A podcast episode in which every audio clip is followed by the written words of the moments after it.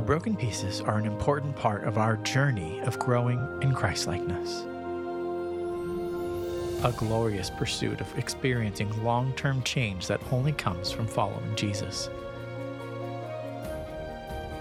It is an ancient journey of practicing the Christian virtues and living the truly abundant life as God defines it.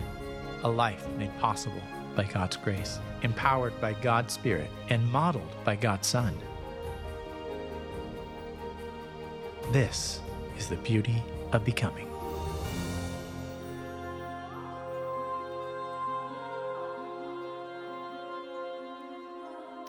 Well, I'm so glad that you're here. Those of you in the room, glad that you're here. Those of you in Skagit at our campus there with Pastor Scott and everybody, so glad that you're with us, as well as those at Jim Church and those of you online. Uh, we are glad to all be together uh, today. We're in this series, I don't know, this is like week uh, six or seven of the series of the beauty of becoming. The, the genesis of the series was an idea spawned by a book that a friend of mine wrote, Gary Thomas. Many of you know Gary, we've had him here speaking but it was called The Glorious Pursuit. And that kind of was the, uh, the starting point for this series. And we've had a, a, an anchor verse for this series of, of the beauty of becoming. It comes out of a letter that Paul wrote to a group of people that he had started their church on his second missionary journey, probably around the year 50.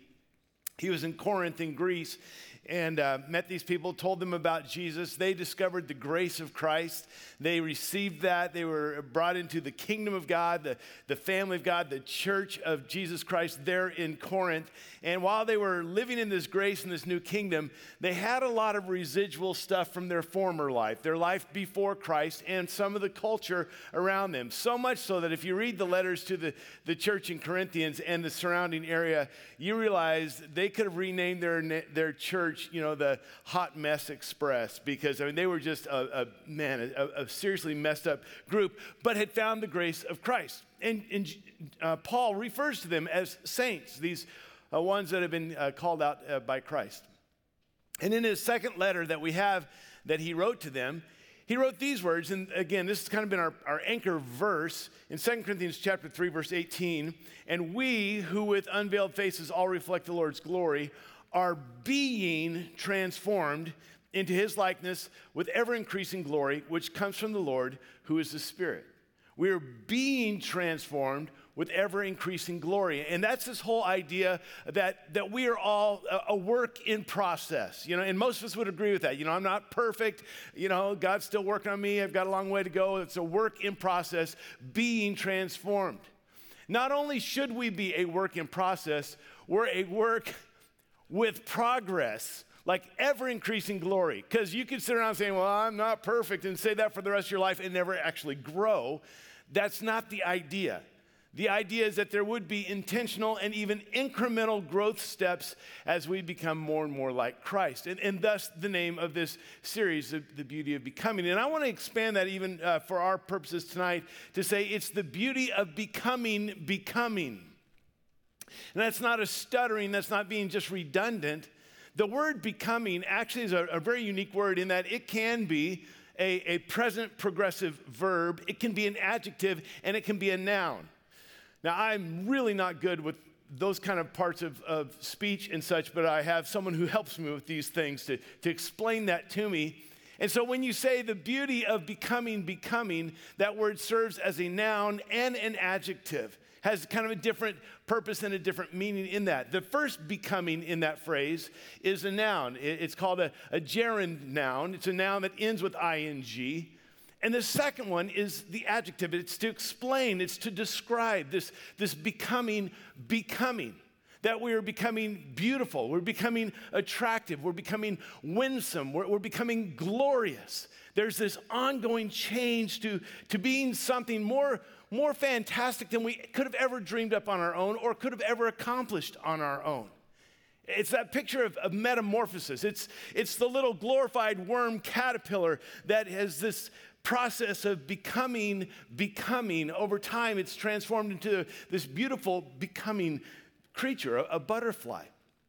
If you've ever read the book, uh, the allegory, uh, Hind's Feet on High Places, It's the story of this beautiful becoming, becoming, that this little, little much afraid, over time, there's this transformation that takes place, and she doesn't even realize it toward at the end. She is no longer much afraid. Now she is referred to as grace and glory. Now she's very becoming. I mean, to use that word becoming of this beauty and this attraction, this glory, I think about a picture of, of, of weddings that I've done. When, you, when someone say, oh, the bride was so becoming, I mean, just radiant. And, and, let me tell you, I've, I've done a lot of weddings over the years, and there's something about that standing at the front of a church, and, and the groom is there, and he's nervous and he's excited, and all the groomsmen and the bridesmaids and ring bearers and flower girls and all that. And then the door, the back of the sanctuary opens up, and here she comes with her father, this glorious, radiant bride. She is becoming. But that didn't happen overnight. There was a process of becoming, becoming. It started long before that moment. There were trips to get nails and toenails done and spray on tans, and teeth whitened. And then that day, that day, there's a, it's like a pit crew from Indy 500. They just converge on this gal and doing the makeup and fake eyelashes and the hair and the baby's breath and then to all together squeeze her into that dress and to make sure this stays in and this gets pushed up and all this stuff. And then she comes and it's this beautiful, the, the bride is becoming. But there was a process of becoming, becoming. And when you think about that picture, we are the bride of Christ. The radiant bride of Christ that is becoming, becoming. And that's what this series is all about. We've been talking about the process. It's not about our salvation, it's about this transformation that takes place, this, this ongoing uh, metamorphosis in our life. The, old church word is, is the sanctification, becoming more like Christ with ever increasing glory. And so we've been looking at some of the virtues that were taught not only in Scripture, but throughout the ages with the, the church fathers of these these virtues in our life, where Peter says, make every effort to add to your faith these kind of things. Continue on in this. And so we've looked at a few. And we looked the very first week at, at this virtue of kindness, not the first week of the series. First two weeks of the series was talking about this transformation process. First uh, virtue we looked at was kindness. And then we looked at the virtue of obedience. And then Pastor Kip uh, took us through uh, the, the surrender and then to generosity. And then last week we lear- looked at perseverance. And today we're going to look at another virtue. And the virtue we're going to look at today, I would say, is not spoken of a lot in faith traditions like ours. Uh, in fact, some would probably just ignore it altogether. Some might say it's obsolete, it's, it's archaic. We, you know, we don't even use that terminology anymore. And, and some some might just say, you know what? I don't even want to hear about it because when I tell you what this virtue is, there may be even within you a bit of a response. There may be something in, inside of you that's like, oh, one of those kind of responses. Or it might be a trigger of, of, something that happened to you maybe other time in life, or it might just be this kind of this eye roll. The virtue that we're going to look at today, this beautiful virtue that we're going to look at today, is the virtue of penitence penitence. It's, it's a word that we don't use a whole lot in these kind of settings. Now, for some of you, that may have already, you may have said, ah, why penitence? Couldn't we have done something better? Well, we will, but, but I think this is good. Here's an interesting thing. If you don't want to sit through this sermon, of course, I can't make you. Some of you have already signed off, but that's fine. But I Googled the virtue of penitence, and you know what the first thing that came up was? World of Warcraft. I had no idea that apparently in the World of Warcraft you can get the virtue of penitence. You don't have to listen to the sermon. But we're not talking about a video game here. But for some, that, that, that word penitence, it just, it feels like there's, okay, now there's guilt and shame. I'm already feeling bad enough, now we're gonna talk about penitence. And some of you maybe, maybe, have had some experiences from the past, maybe in a Catholic church, where you were forced to go and sit in a little booth and tell someone all your sins, and it was a, a, nervous moment, you didn't like it, and maybe there was all these how many Hail Marys and Our Fathers you have to say afterwards and all that, and maybe it's got a negative connotation, maybe not. Maybe for some of you, it's just like this that penitence is like self loathing, isn't it? Like, like this self-degradation and you know what a wretched worm am i kind of a thing. And, and if you read some of church history it's even in, in self-flagellation of like hurting themselves. You're like i don't want to have anything to do with that and neither do i. What i want to suggest to you is that maybe we have done ourselves a great disservice a pendulum swinging away from this beautiful virtue of penitence. And my my prayer is this is that in our time together today that maybe maybe something could just bring a glimpse of the beauty of this virtue. Now i will say this two, two things right up front that i'm just going to acknowledge right, right from the very beginning. Today is one of those sermons where i'm going to be all over the place I mean, I'm going to be telling you a bunch of different ideas and some thoughts and some perspectives on penitence. We're going to look at what Jesus said about it. I'm going to give you an illustration that I came up with that may not be very good, and then we're going to look at a profound truth at the end. Listen, here's the deal if you get nothing at all out of this sermon, that won't surprise me. It's going to be all over the place. But if you can find something to hold on to somewhere, even in the early parts, and you say, I can hold on to that one, check out for the rest of it. That, my, I will be super happy about that. So let, us let's, let's get into this and, and try this. Oh, one other thing about this is that while I know that the word repentance and the word penitence are related, they are different, but I may use them a little interchangeably. And for some of you, if you get hung up on that, let me just repent right now. I'm sorry. But if you can go with me on that. All right, so let's get into it because it's going to be all over the place. In the Old Testament, when God wanted to have penitence, some repentance from his people, he would send a prophet. Now, prophets throughout the Old Testament, they would come and say, listen, hey, you've gotten off track, or you, you need to get this right. You don't find prophets that come to town and say, hey, I'm the prophet of God. God sent me to tell me, tell you guys, man, everything's going great. You're doing fantastic. You are killing it. This is God's so happy with you. That's not what the prophets did. The prophets came and said, Listen, something's out of line here. You guys got to get back on track, or else there's going to be something that will help you get back on track. And you can avoid that if you want to. And after Malachi, God kind of went quiet for a while. For 400 years, there were no prophets sent from God. For 400 years, God never said, Here's something new I want for my people, Israel. 400 years of silence. And then one day, there's this old, old priest. His name was Zechariah. He was at the temple doing his duty of burning the incense and such. And Gabriel, the angel, appeared to him. He's there in the, in the Holy of Holies, in the sanctuary there. And, uh, and Gabriel appears to him, and he says, You're going to have a son. And he's like, Well, my wife and I are kind of beyond that. And I mean, they've wanted to, but they're along in years. And Gabriel says to him, Your son is going to be a very unique individual. In essence, he's going to be a prophet. And he is going to come, and these were his words, in the power of Elijah. Elijah was like the prophet. He's coming in the power of Elijah. And what he's going to do for this, for this people of mine, it's an amazing thing.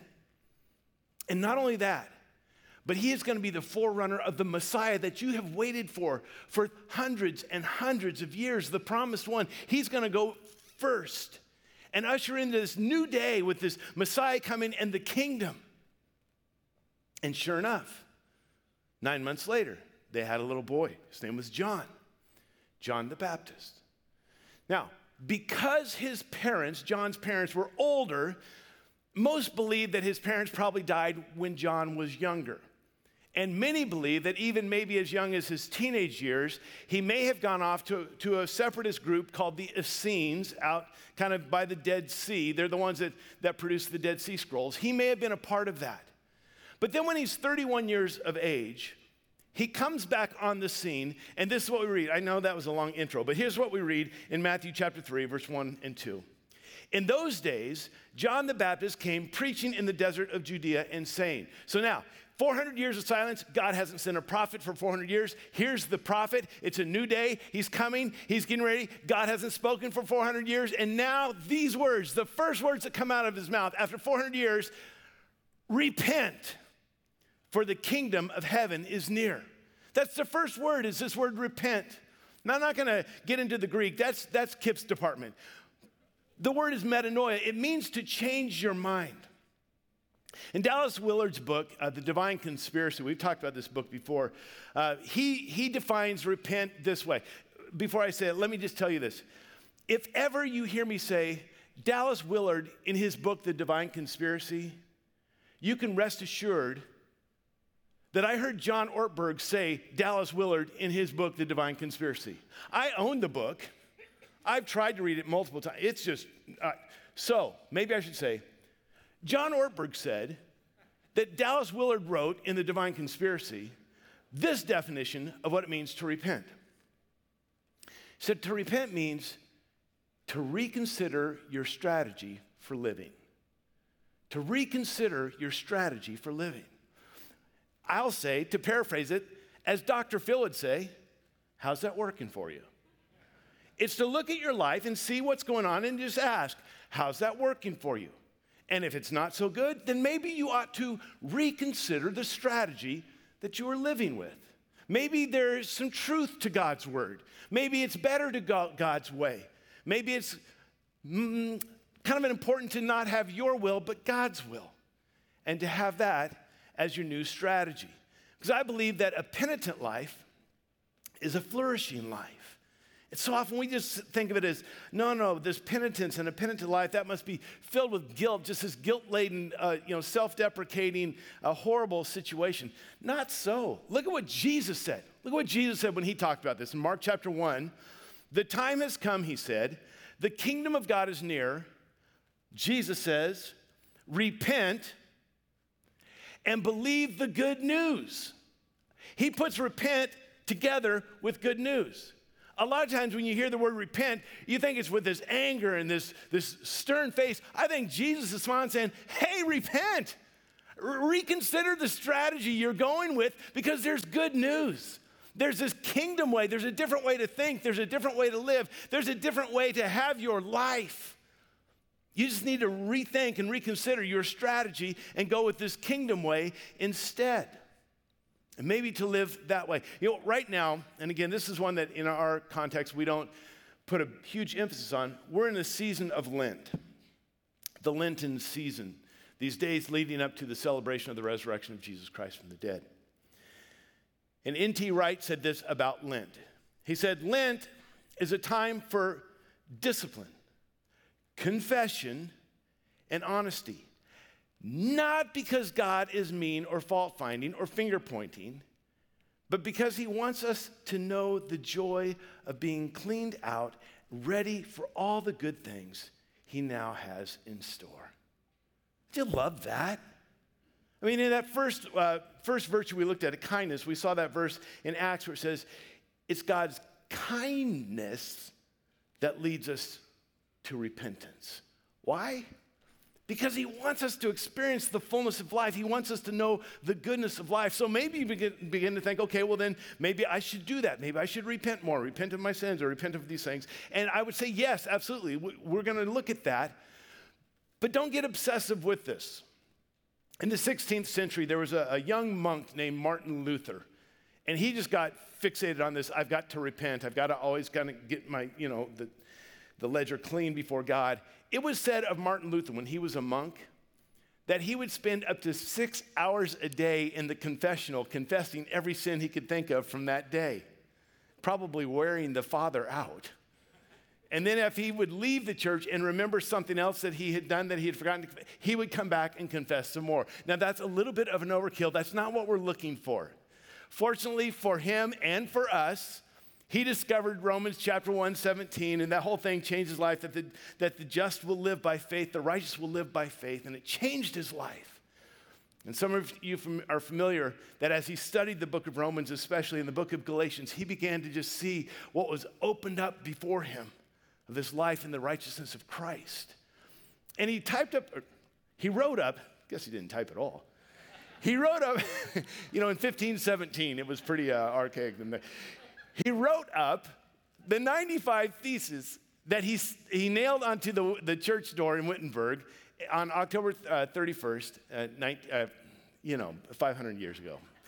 I'm, I'm, all, I'm all messed up by typing up stuff in, in the 16th century. Of the 95 theses, this was the very first one. He said, Our Lord and Master Jesus Christ when he said, Repent, willed that the whole life of believers should be one of repentance. Now, while he had gotten away from that unhealthy obsession with, I've got to say, he did not lose the importance. A whole life of repentance, a whole life of reconsidering what is the strategy that I'm living with? Over and over again to think this. Now, right now you might be saying, but I thought if we asked for forgiveness that Christ forgave us, and I thought his death on the cross was good enough for my sins, past, present, and future. And isn't that the case? Yes, that is the case. And that's the justification of our lives because of what Christ has done. What we're talking about is the ongoing transformation, it's this sanctification. And there's something about having this regular time of rethinking, reconsidering the strategies of my life. See, if all we think about is I just need to be forgiven so that, you know, I get to heaven someday, and that's a part of it, but we miss out on the beautiful part of it. So I'll just tell on myself, and I know that probably none of you would ever identify with this, but when I was a little boy, there was a part of me that lived with an unhealthy fear of God. And at night before I would go to sleep, I would pray a prayer something like this Dear Jesus, forgive me for everything I've done today. Amen. Kind of a blanket policy prayer, kind of an omnibus prayer. I'm just, I, I know there's stuff, but just, just kind of forgive all of that, you know? And if I was ever specific, I, it, the prayer was a little bit more like the old Britney Spears song Oops, I did it again. That kind of a thing. But if that's all there is to it, just this legal transaction that somehow I want to be forgiven, I want to be declared innocent so that I can escape pain and maybe some punishment, we've missed the beauty of it. To just say, well, yeah, I've done something wrong. I've, I've done this wrong. And usually we're more sorry or more afraid of being caught with that and trying to get out of the pain and the punishment from that, rather than saying, it's not so much the wrong that I've done, it's that I've become a person that actually does that. This is a posture of a heart that is so much different than just repenting from, from events in our life. This is a posture of the heart that says, you know, when I look at my life and realize that, that I can be filled with pride and I can have that kind of anger and I can be so harsh and I can have lust I can have greed, that's not what I want. I don't want to just be forgiven from those events. I want some healing deep within. I want reconciliation because I didn't just break a rule. I broke God's heart. I broke this relationship. I, I, want reconciliation. I want, I want transformation. I want something to change within me. It's getting to where we recognize the seriousness of our sin and the joy that we have when there's restoration. And it's both. I use David as an example. Committed some horrific sins, and he was confronted by the prophet um, uh, Nathan, right? Okay. Confronted by that, and in that, he writes Psalm 51. He's very much struck by the seriousness of his sin when he writes these words Against you and you only have I sinned and done what is evil in your sight so that you are proved right when you speak and justified when you judge. He recognizes the seriousness of his sin. But he's not just asking for forgiveness, he also recognizes who he's become. That he would think it would be okay to do some of the things that he's done. And he doesn't want to just get out of the pain. So he begins to pray don't just forgive me, create in me a pure heart. You know, change me. Grant me with a spirit that's willing to, to walk in step with you. And he doesn't want to spend the rest of his life just beating himself up. So he prays in that, in that Psalm 51, he says, And restore to me the joy of your salvation. You know, the, the, the guilt that I feel, let the bones that have been crushed rejoice that there's that. See, this whole thing of a penitent life is not one just saying, I'm sorry for some stuff. It really becomes the gateway to this beautiful becoming more becoming. All right, so there's some thoughts on that. Let's look at a passage that Jesus talked specifically about this. If you have your Bible, you can turn to Luke chapter 13. This is a passage that isn't preached a whole lot, and I'm, I'm not going to go into it in great depth, um, but I think it, it warrants looking at.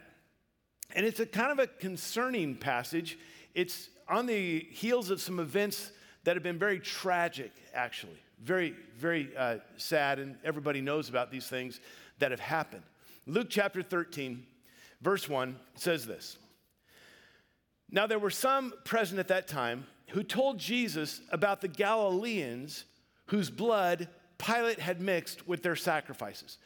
We don't know the details of what happened here, but Pilate, as you may be aware, was a Roman governor. He didn't care about the Jewish people. He didn't care about the Torah. He didn't really care about the temple. He was there. That's probably not where he really wanted to be a governor, but he was there.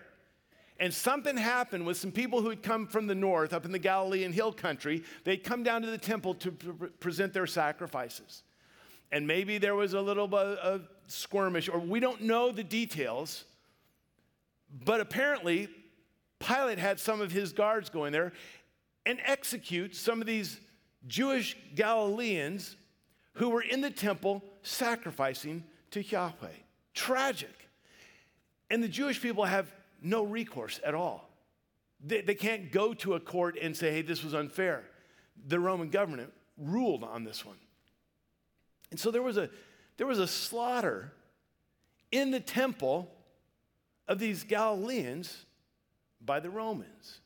And some people brought that to Jesus, and Jesus responded to them. Verse 2 Jesus answered, Do you think that these Galileans were, were worse sinners than all the other Galileans because they suffered this way?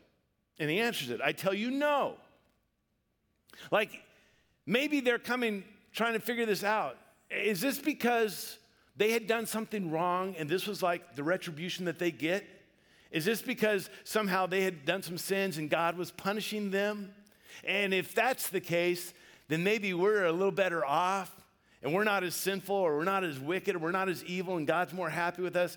And, and I think Jesus is basically saying, hey, hey, listen, that is not how God operates. To think that bad things only happen to bad people or that this happened to them because of some sin in their life, no, that's not it. And then he makes a statement that's a little puzzling. And this is where it fits in with what we're talking about. He says, But unless you repent, you too will all perish. Now, I hear that one, and I'm like, okay, it's out of character for Jesus to use fear, fear tactics to get people into the kingdom of God. He just doesn't operate that way. He never did. Now, some of us were raised, and, and we've experienced that. Some of you know the fear tactics. Get some sweaty preacher up there, you're at some meeting. He says, Oh, friends, if you leave this tabernacle tonight and you don't make it home, will you wind up in heaven or hell? And that fear is like, uh, didn't plan on dying tonight, but maybe so. And it's like that. I don't think that's what Jesus is saying here. I think what he's saying is this horrible things have happened to some people. Yes, it's tragic. But it's not because of their sins. It's because we live in a fallen, sinful world. There's no doubt about that. But instead of trying to compare yourself to thinking you're better than them, why don't you look here? Reconsider your strategy for living. Because what Jesus was all about was inviting people into the kingdom of God. And then he even comes a step, goes a step further, because there's also the possibility that the people who brought this to Jesus were from Jerusalem because the, the, the Jewish people in Jerusalem really kind of looked down on the people from Galilee. I mean, um, I want to be really careful on this because I don't want to typecast. The Galileans had a specific accent, and they were a more uh, agriculturally in, and they were seen as being uneducated and even at times questioning their lineage. They, they always looked down on them, like oh, those Galileans. So Jesus brings it a little closer to home, and he tells about another horrible, tragic thing. Verse 4 Jesus says, Or those 18 who died when the Tower of Siloam fell on them. Do you think they were more guilty than all the others living in Jerusalem? I tell you, no. again, we don't know the details about this, but right outside the walls of Jerusalem, in the area of Siloam, where the pool of Siloam was, apparently there was a tower. And whether it was being constructed or there were just people on that tower, somehow that tower collapsed and 18 people lost their lives. People from Jerusalem, not the Galileans. And so he brings it again. It's not about where you're from. And do you think that they had sinned more than anyone else? And he does the same thing. But unless you repent, you too will all perish. So, well, maybe he's just doing this, you know, giving them one more chance. Again, like when we were raised and we're going to sing just one more verse of Just As I Am, even though we've done 17 verses. This could be your last chance. Well, no, I don't think that's it. I think he's trying to say, reconsider your strategy for how you're living. Are you living in the kingdom? And then, as classic Jesus, he says, Let me tell you a story. So he tells him a story. Let me just read straight through it. Then he told him this parable A man had a fig tree planted in his vineyard, and he went to look for fruit on it, but did not find any. So he said to the man who took care of the vineyard, For three years now, I've been coming to look for fruit on this fig tree, and I haven't found any. Cut it down. Why should it use up the soil? Sir, the man replied, leave it alone for one more year and I will dig around it and fertilize it. And if it bears fruit next year, fine. If not, then cut it down. Now, again, when we've studied the parables, you have to be very careful that you don't read stuff into these things. Usually, Jesus was making one point. So don't like read every little thing into that. But in the context of what he's talking about, our lives are like a tree that was planted with the design of being fruitful with the purpose of producing. That's our lives. And Jesus, as, as the one who cares for the garden, he wants to give every, everyone every chance to produce you know, the fruit in their life, to, to be who God has created them to be. You say, oh, okay, well, I, I get that. So, but what does it have to do with repentance? Well, if you're not bearing fruit in your life, reconsider your strategy for living. And in addition to that, when John the Baptist was talking about repentance, when he comes out of the, the wilderness and he, he begins preaching, he says this in Matthew chapter 3, verse 8 produce fruit in keeping with repentance. Repentance isn't just saying, I'm sorry, I got caught, or I don't want to get punished. He says, no, it's supposed to bring about transformation in your life. That because of that, and God willingly forgives, but it's to bring about fruit. It's the beauty of becoming, becoming the radiant bride of Christ in your life. Let me shift gears and go a different route. This is an analogy I came up with on this uh, pen, penitent life, and it may not be a very good one because it's kind of a medical one, and I'm a pastor, not a doctor. That's from Star Trek. Blood. We all have blood in our lives, and blood serves many purposes. One of the purposes is that blood transports. So uh, if you think about it this way, you know, the blood swings by the lungs, picks up some fresh oxygen, takes it out to the different parts of the body, drops off the oxygen because our, our bodies need that, our muscles need that. When it drops off the oxygen, picks up some of the, uh, the carbon dioxide because the other oxygen was used up, picks it up, comes back, brings it to the lungs, and then it ex- exhaled out. Not only that, but it transports nutrients as well. So it picks up some of the nutrients from the food that we've eaten and what our body has processed and takes it around to all the different body parts and the muscles that need that because without the, the nutrients, it won't, won't you know, grow, it won't flourish, it won't be strong. And it picks up some waste products and brings them back and, and flushes them out as well. But if, if in this whole process, these waste products, whether it be carbon dioxide or the others, they're picked up and they're not able to be exhaled, they're not able to be flushed out, then the toxins begin to build up in the body. And when that happens, your body doesn't flourish, doesn't function as well, you don't feel good, you're tired, you're not gonna grow, you're not gonna be vibrant in your life. And one of the things that helps with all of this are the kidneys because the kidneys filter this blood. and take the impurities and the toxins out. But if your kidneys are working below their capacity, I mean, way below their capacity, or if they have failed, then you've got an issue. Because the toxins will not only build up in your body and your system, not only cause you to feel horrible, not only take down the, the potential to, to be filled with energy and to, to grow and to flourish, it can even become fatal. And if that's the case, then you have to do something very deliberate and very intentional. And usually that's dialysis. And in dialysis, your blood runs through this machine that cleanses it from all of these toxins.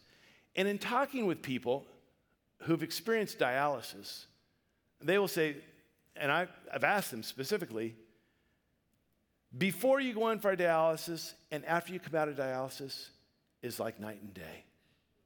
Before, and it, been, it depends on how long it's been, but you just don't feel good, you're low energy, you're sluggish, you just because of all these toxins. But when those are cleansed out, then there's life and there's energy and there's vitality. Now, this analogy falls short on all kinds of fronts, so don't write me about it. Just go with me on it. Is that this whole thing of penitence is like a spiritual dialysis.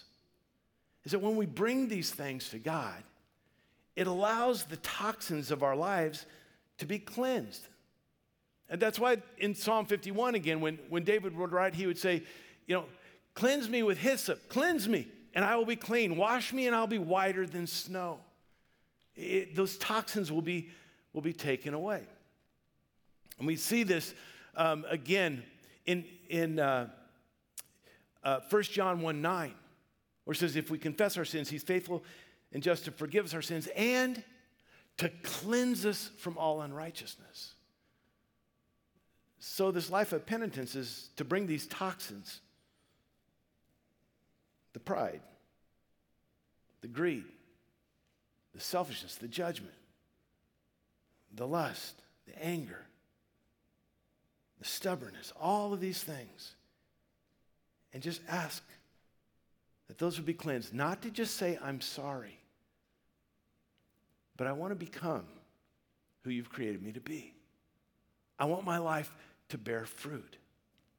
In Acts chapter 3, verse 19 says this Repent, repent, reconsider your strategy for living. Repent then and turn to God so that He won't be ticked off at you anymore. No, but see, that's how we think. Repent and turn to God so that He won't squish you like a bug with His thumb. That's how we think. says this isn't for God's sake, this is for our sake. Repent then and turn to God so that your sins may be wiped out. And look at this times of refreshing may come from the Lord. Do you see the beauty of a penitent life? God says, I don't need something from you. I want this for you. I want you to experience the freedom from all those toxins, those spiritual toxins in your life. I want you to continue to be transformed, to be shaped into the image of Christ. And speaking of Christ, all through this series, we've said that our definition of virtue is that it's the attitudes and the attributes of Christ. You might be saying, but Christ was sinless, right? And he wouldn't need to repent, and there wouldn't need to be a penitence with Christ. So this one falls out of the realm there with you, Bob. I agree. But I think with Jesus, we can find that Jesus was the penitent one for sins that were not his own, but as if they were his own. You think about the way, if you let me be crass with this, Jesus rethought his strategy, though it was pre planned in heaven's eternal glory, he could have stayed there. But he turns and comes to a finite, broken, fallen earth. The eternal, infinite, holy, and righteous creator of the universe becomes a weak, frail little baby boy. And not only does he become one of us, he identifies with us. On the eighth day, Joseph and Mary take Jesus to the temple for him to be circumcised. Circumcision was symbolic of cutting away the sin and everything unclean, and yet Jesus was sinless. But he identifies as one who has sin.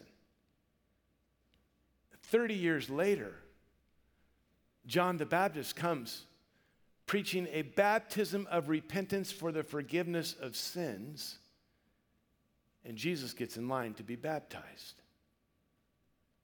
No wonder John pushes back.